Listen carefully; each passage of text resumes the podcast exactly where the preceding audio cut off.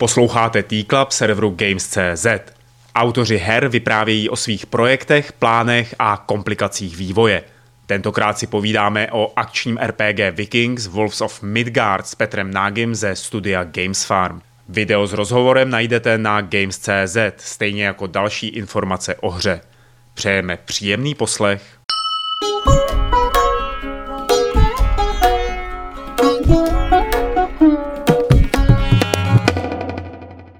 Vítám vás u dalšího T-Clubu, který natáčíme v prostorech Národního domu na Vinohradech, kde právě probíhá Game Developers Session neboli GDS. A je tady spousta vývojářů a jedním z nich je i Petr Nagy ze studia Games Farm. Čau Petře. Ahoj. Jsme rádi, že jsi, doraz, že jsi dorazil až z dálných Košic, je to tak? Tak, přesně až tak. Tak vidíte, jezdí sem lidé zdaleka, jezdí i do našeho T-Clubu. Nicméně s Petrem si nebudeme povídat o tom, jaké to je jet z Košic do Prahy, nebo jaké to je vracet se z Prahy do Košic, ale budeme si povídat o hře Vikings, Wolves of Midgard, Vlci z Midgardu. Mohl by si popsat, co tato hra je a na jaké jiné hry navazuje a čím by pro nás, nebo spíš pro naše diváky mohla být zajímavá? Velmi rád.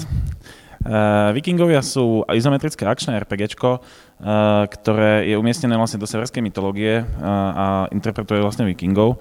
No a uh, ako také, samozrejme každý si to i hneď bude asociovať, že ide o nejaký ďalší Diablo kolón, ale myslím si, že to tak úplne nie je. Je tam obrovské množstvo vecí, aj keď samozrejme nedá sa úplne oprieť inšpirácia lídrom žánru, ale uh, spravili sme, myslím si, že dosť preto, aby sme tú hru odlišili a priniesli do nové prvky do, do žánru a uh, tých prvkov si myslím, že je celkom dosť a uh, myslím si, že hráči sami budú mať možnosť uh, ohodnotiť, uh, nakoľko sa nám naša práca podarila. Dobře, mohl by si jít možná do detailu těch prvků, které tam podle tebe přinášíte, nebo jak inovujete ten žánr? Myslím si, že samozrejme takisto ako v iných akčných RPGčkách je e, našim nosným prvkom samozrejme kombat, ale uh, ten kombat sme poňali trošku, trošku inak. Myslím si, že uh, je to viac uh, skilled base hra, než vlastne len taká nejaká klikačka, kde môžete si vlastne prelepiť myšku leukoplastom a jednoducho chodiť po leveli. Ale snažili sme sa do toho dostať trošku prvok aj nejakého toho skillu, ktorý tí hráči musia uh, využiť, aby dokázali poraziť svojich nepriateľov. A z toho pohľadu uh, mi to v mnohom pripomína skôr uh, možno Dark Souls uh, v izometrickej perspektíve. Takisto bossovia sú viac menej, boss fighty sú také stageované, to znamená, že hráč musí jednoducho takticky otaľovať slabiny tých nepriateľov a na základe toho potom ich porážať. Tých nových vecí, ktoré, ktoré prinášame, si myslím, že je celkom viac a nedá mi zmieniť napríklad e, nejaký ten exposure systém, e, ktorý vlastne vyjadruje nejakú takú nepriateľskú vlastnosť prostredia. Práve ten exposure faktor je vec, ktorá si myslím, že mnoho prináša do hry jednoducho nejaký taký prvok napätia, kedy hráč vlastne musí sa uh, chrániť proti tomu uh, nepriateľskému vplyvu a uh, pred mrazom, pred chladom a nachádzať si nejaké teplé miestečka, kde sa zohreje a potom sú tam vlastne aj nejaké iný, iné druhy exposure, ktoré sú vlastne, keď sme v nejakých iných svetoch, tak jednoducho sú tam nejaké temné, temné pôsobenie. No a myslím si, že to celkom, je to jedna z unikátnych vecí, ktoré si myslím, že celkom prinášajú nejaké nové uh, zážitky. Mohl by si ještě přiblížit nějakou jinou takovouhle unikátní věc, kterou máte? Uh, no, jednak je to, myslím si, že ten kombat je trošku, trošku inak poňatý.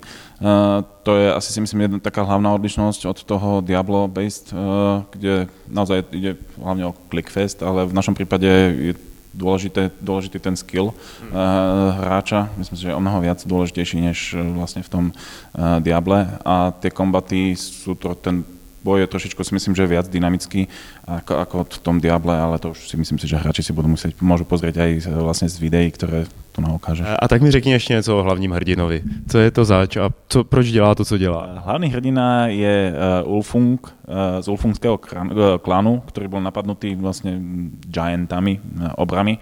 Uh, vlastne tá dedina bola, dostala dosť na frak uh, a prichádza hlavný hrdina, ktorý sa pokusí zachrániť dedinu a potom zistuje, že jednoducho tí obry jednoducho prečo prichádzali a je sa s tým snažiť niečo urobiť, takže vydával sa vlastne na tú púť, aby zachránil svet pred prichádzajúcou väčšinou zimou, takže strašně důležitá úloha, si myslím. Winter is coming. Eh, jak v akčním RPGčku dávkujete příběh? Eh, jak pracujete vlastně s tím vyvážením té příběhové složky a té akční? Eh, tak samozřejmě, mm, myslím si, že ta příběhová složka je důležitá na to, aby ten hráč nějakým způsobem odhaľoval nadchádzajúce eventy a aby bol nejakým spôsobom motivovaný postupovať ďalej v tej, v tej hre. Ale myslím si, že snažíme sa to nejako dávkovať rozumne. Je to predsa len akčné RPGčko, takže tí hráči si myslím by mali hlavne bojovať a menej rozprávať, ale keď stretnete nejakých, nejaké postavy, tak samozrejme, že sa s nimi môžete aj porozprávať, ale takisto si myslím, že veľa hráčov to jednoducho odkliká a pôjde rovno bojovať ďalej. Eh, jakým způsobem jste stavěli dohromady tu krajinu, ve které se to odehrává? Jak jste o ní přemýšleli, jak jste ji budovali? Svet Midgard eh, je určitě inspirovaný vlastně existujúcim svetom, aj jednak geograficky a jednak aj historicky a aj tie mená, ktoré vlastne budete stretávať, tak uh, budú vám možno pripomínať nejakého kráľa Artuša alebo tak. Uh, máme tam kráľa Artusa, ale jednoducho tie asociácie tam sú, uh, čo si myslím, že celkom fajn, lebo tí ľudia potom to, si to dokážu viac asociovať vlastne s existujúcimi vlastne krajinami, s anglickom, francúzskom, ktoré sú napríklad krajina, ktoré sa tiež navštívite vo Vikingoch, ale takisto máme aj vlastne nové svety, ktoré sme sa snažili nejakým spôsobom čerpať z vikingskej gréckej mytológie, takže hráč bude cestovať aj po ostatných svetoch v Valheime, navštíví aj ľadové kráľovstvo Niflheim, a další. Co se týče Diabla, o kterém tady už byla řeč několikrát, tak samozřejmě jeho velká přitažlivost leží v tom náhodném generování nebo v tom lootu, v tom neustálém lootování.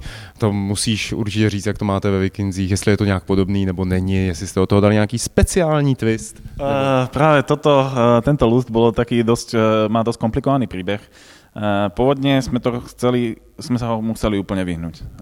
Pôvodná idea bola to, že jednoducho bude vypadávať len nejaké zdroje, resources, železo, drevo, nejaké, nejaké špeciálne kovy a potom si hráč musí vlastne nejaké tie zbranie vytvoriť, vykraftovať sám. Ale zistili sme jednoducho, že to úplne nefunguje a hráčovi, hráčom jednoducho chýbal ten element toho, čo vypadáva, nejak, nejaký reward, nejaká, nejaká odmena vlastne za to, čo zabijú.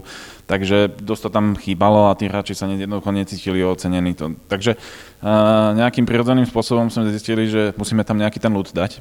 A, ale stále sme sa snažili to nejakým spôsobom odlíšiť a dali sme tam toho teda len málo, nie na nejaké špeciálne miesta ale stále to nebolo dosť.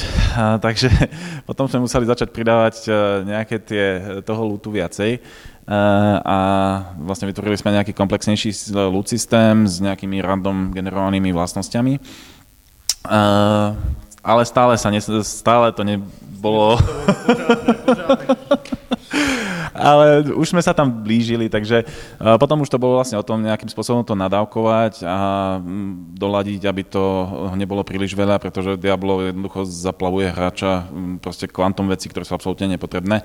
Takže podarilo sa, myslím si, že nájsť e, celkom balans, e, kde hráč bude si vážiť všetkého, čo, čo si nájde, a, e, ale tie najsilnejšie témy si bude musieť vlastne vykraftovať u, u koláča, takže Myslím si, že momentálne to celkom dobre funguje a toho lútu tam nie je tak veľa, takže uh, myslím, je to celkom momentálne už začína to byť vyvážené a tým hráčom sa to naozaj páči. Uh, takže um, dospeli sme k tomu, že uh, vlastne je to, je to ako Diablo, ale nie je to ako Diablo. Snažili sme, je, niečom, niečím je to už iné, ale jednoducho tie základné princípy vedeli, prečo to tak spravili aj oni a my sme k tomu došli tou ťažšou cestou, ale zase to nám umožnilo sa možno trošku odlišiť, že jednoducho nie je to úplne kopia. Vy jste se rozhodli pro izometrické zobrazení. Proč zrovna tenhle druh zobrazení? Uh, samozrejme, tie dôvody sú jednoducho, možno, že celkom triviálne. Jednak prvá, prvá vec je asi to produkčná hodnota, jednoducho spraviť v hru vo first persone, respektíve third persone je o mnoho produkčne náročnejšie, vyžaduje si to o mnoho, o mnoho viac zdrojov, o mnoho viac ľudí a jednoducho tie náklady sú radovo vyššie. Je, takže to je taký jednoduchý prozaický dôvod. Jednoducho nie sme dostatočne veľký tým, nemáme dostatočne silné zázemie, aby sme sa proste pustili do niečoho, ako je Skyrim alebo niečo podobné zatiaľ, aj keď samozrejme snažíme sa, verím tomu, že v nejakej blízkej budúcnosti sa snáď budeme schopní aj prezentovať v tomto žánri. Ty seš člověk, který má za sebou dlouholeté zkušenosti, vlastně 16 let už v herním vývoji, poměrně dlouho, kromě yeah. Heretic Kingdoms, tak si pracoval na Air Conflict, ještě na dalších hrách. Našel si nějaký tip nebo trik na to, jak se z toho vývoje nezbláznit, jak jako udržet si pořád tu pevnou vizi toho, co ta hra má být? A nestratit tú vizi v průběhu těch měsíců, iterací a tak dále? Pravdu povedať, akože tá vízia stále sa niekam evolvuje. Na začiatku tá síce vízia ani je nejaká, ale na dobu dá ostrejšie kontúry až počas toho vývoja, kedy človek sa dostáva stále s tým, do kontaktu s tým produktom a uh, jednoducho taktiež sa tá, tá vízia nejakým spôsobom formuje, takže nedá sa povedať, že by to išlo na začiat- že by to bolo no, od začiatku do konca, že by to človek držal nejak v hlave jedným spôsobom, ale človek uh, aj tie nápady jednoducho prichádzajú počas vývoja, niektoré sú lepšie, niektoré sú horšie a niektoré zistujeme, že nefungujú, takže je to taký nejaký dynamický proces uh, toho vývoja. A Samozrejme, myslím si, že do zbláznenia to nie má dosť ďaleko, lebo myslím si, že vývoj, herný vývoj je naozaj krásny. Sú tam stále nové veci, prichádzajú stále nové technológie. Myslím si, že je to extrémne zaujímavý odbor, kde sa stretávame prakticky so všetkým, čo IT sektor a vlastne aj tieto produkčné veci proste ponúkajú. Takže je tam stále čo objavovať a stále sa čo učiť a konec koncov myslím si, že to je, to je základom, aby sa človek zlepšoval a stále sa niekam posúval a posúval ďalej aj tú spoločnosť a tých ľudí okolo seba. V Games Farm pracuje 20-25 lidí, jste všichni v Košicích, to je poměrně už velký tým. Jaká je ta slovenská realita herního vývoje? Jednak máme ešte zo pár ľudí aj v Bratislave, ale tak externe, ale principiálne náš hlavný, hlavný tým je v Košiciach. A tá realita slovenského vývoja je možno, že tak dosť smutná. A jednoducho tých štúdí je dosť málo a aj tých ľudí, ktorí vlastne pracujú v tom biznise, je veľmi málo. A ľudí so skúsenosťami, tak tí prakticky neexistujú. Takže tam najväčší problém, ktorý vnímam ja, je jednoducho to, že vlastne všetkých tých ľudí, ktorých potrebujeme, tak jednoducho si ich musíme vlastne sami vychovať a naučiť ich vlastne to, čo potrebujú vedieť, aby vlastne vedeli ten herný vývoj. No a je veľmi málo ľudí, ktorí vlastne prichádzajú naspäť zo zahraničia na, na domov a prinášajú vlastne nejaké nové veci. Takže Takisto si myslím, že tie štúdia málo komunikujú a málo spolupracujú medzi sebou, čo je veľká škoda, lebo myslím si, že tam je ten potenciál dosť vysoký, ale našťastie už v súčasnej dobe začínajú vznikať nejaké iniciatívy, ktoré sa to práve snažia nejakým spôsobom zjednotiť a, a zastrešiť vlastne tú komunikáciu medzi štúdiami čo je výborné, lebo nám to potom otvára nové možnosti, ako uh, posilňovať vlastne celý ten priemysel, to, posilňovať vlastne nejaký, nejaké nové vznikajúce štúdia a vlastne pomáhať uh, navzájom. A v Čechách to napríklad funguje o mnoho lepšie. V tomto sú tu aj prípady, kde jednoducho fakt tie štúdia priamo si nejakým spôsobom pomáhajú, či finančne, alebo aj nejakými inými spôsobmi po technologickej stránke, alebo, alebo jednoducho projektami ľuďmi. Jednoducho tých možností, ako si tie štúdia dokážu pomôcť navzájom, tak jednoducho je obrovské množstvo. No a proč si ty sám neodešel do zahraničí, eh, což určitě spousta slovenských vývářů, programátorů dělá, když se dostane na určitou úroveň? Uh, musím povedať, že nikdy ma to nejako veľmi nelákalo odísť. Ja som taký ten domaset patriotický, ktorý vlastne skôr sa snažím vlastne meniť prostredie okolo seba a jednoducho to nejak, nejakým spôsobom tlačiť. Uh, a samozrejme odísť je to ľahšia cesta, ale myslím si, že nemôže každý odchádzať, takže treba to myslím, meniť uh, viac u nás k dobrému. A práve si myslím, že uh, to je, na to sme tu, aby sme to kdo jiný to změní, keď nie my, konec koncov. Mm, když se mluví o RPGčkách, o nějakém zajímavém prostředí, ve kterém se odehrávají, tak se můžou odehrávat v té mm, anglosaské fantazi, eh, mohou se odehrávat v tom vikingském světě, eh, mohou se odehrávat i v tom slovanském světě, jako to předvedl třeba Zaklínač, to prostředí čistě. Eh, vy jste ze Slovenska, nenapadlo vás, že byste zpracovali třeba právě nějakou mytologii slovanskou, která se váže k Slovensku, Česku, tady k našemu regionu, že by to bylo taky zajímavý prostředí. Ne, nepřitahovalo vás to? Je to celkom zaujímavá otázka. Principiálne snažili sme sa vždycky, a vlastne stále sa snažíme do našich hier priniesť nejaký prvok našej slovanskej pôvod, našho slovanského pôvodu. Áno, a aj napríklad v traileroch, keď ste videli trailer na Air Conflict, tak vždy bolo zmienené napríklad Čecho, Česko, Čekoslovakia, ale vlastne celú, celú jednu kampaň, myslím, že o slovenskom povstaní, národnom povstaní. A, a v tom fantasy žánru je to trošičku komplikovanejšie, ale napríklad v kultovi sme mali vodníkov, čo je také dosť atypický kelpy. Hľadali sme správny výraz dosť dlho, ako to preložiť, vlastne vodníka. No a ale tým, že máme vlastne vlastný svet, ten Heretic Kingdoms, tak, uh, ktorý sa snažíme nejakým spôsobom budovať, tak uh, tam samozrejme snažíme sa aj priniesť nejaké slovanské prvky, ale je to zatiaľ také uh, rozpačitejšie. Když tahle vyvíjíte hru a přicházíte si na to, jak to udělat, tak určitě nacházíte i spoustu věcí, které byste do té hry rádi dali, ale prostě už se tam nevejdou, odříznou se, bylo by složité implementovat, rozbili by vyvážení že? a tak dále. Uh, co s těmihle nápady děláte? Snažíme sa to stále vlastne takto. Na začiatku sa vlastne vytvorí nejaký ten dizajn, kde vlastne dáme dokopy tie nápady, ktoré nám jednoducho máme. A potom samozrejme nadchádza tá implementačná časť, kedy zistíme, že tie nápady buď nefungujú, alebo je ich príliš zložité implementovať, alebo niektoré jednoducho prichádzajú nové. Takže e, stále vznikajú nejaké nové nápady, ale mm, z produkčného hľadiska musíme byť veľmi opatrní pri tom, že čo si vyberieme, aby, ako implementovať, aby sme jednoducho tú hru stihli dokončiť e, na čas a v rámci prostriedkov. A je lepšie tých nápadov dať menej a premakať ich, odladiť ich a jednoducho, keď to začne fungovať. Tie nápady potom môžeme použiť v ďalšej hre, možno niekde inde takže ono sa to nikdy nestratí.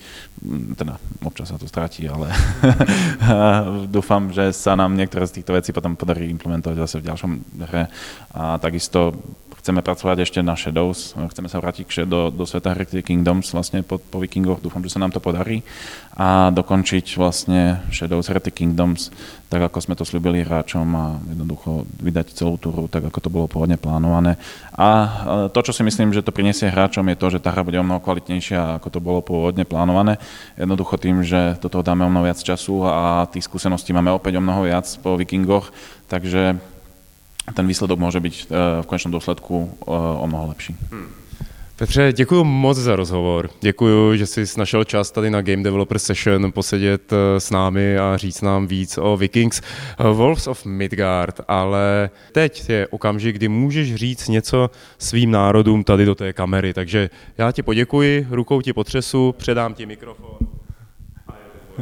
Ďakujem veľmi pekne za túto príležitosť. A ďakujem ti za skvelý rozhovor a vám za to, že ste si našli čas a pozreli si naše, naše náš kuolárny rozhovor a budeme sa snažiť vás nesklamať a spraviť tú hru čo najlepšie a snáď aj ďalšie, budete, ďalšie tituly, ktoré budeme robiť, tak sa vám budú páčiť a dúfam, že ešte o Games Farm a o mne teda aj budete počuť. Ďakujem vám veľmi pekne.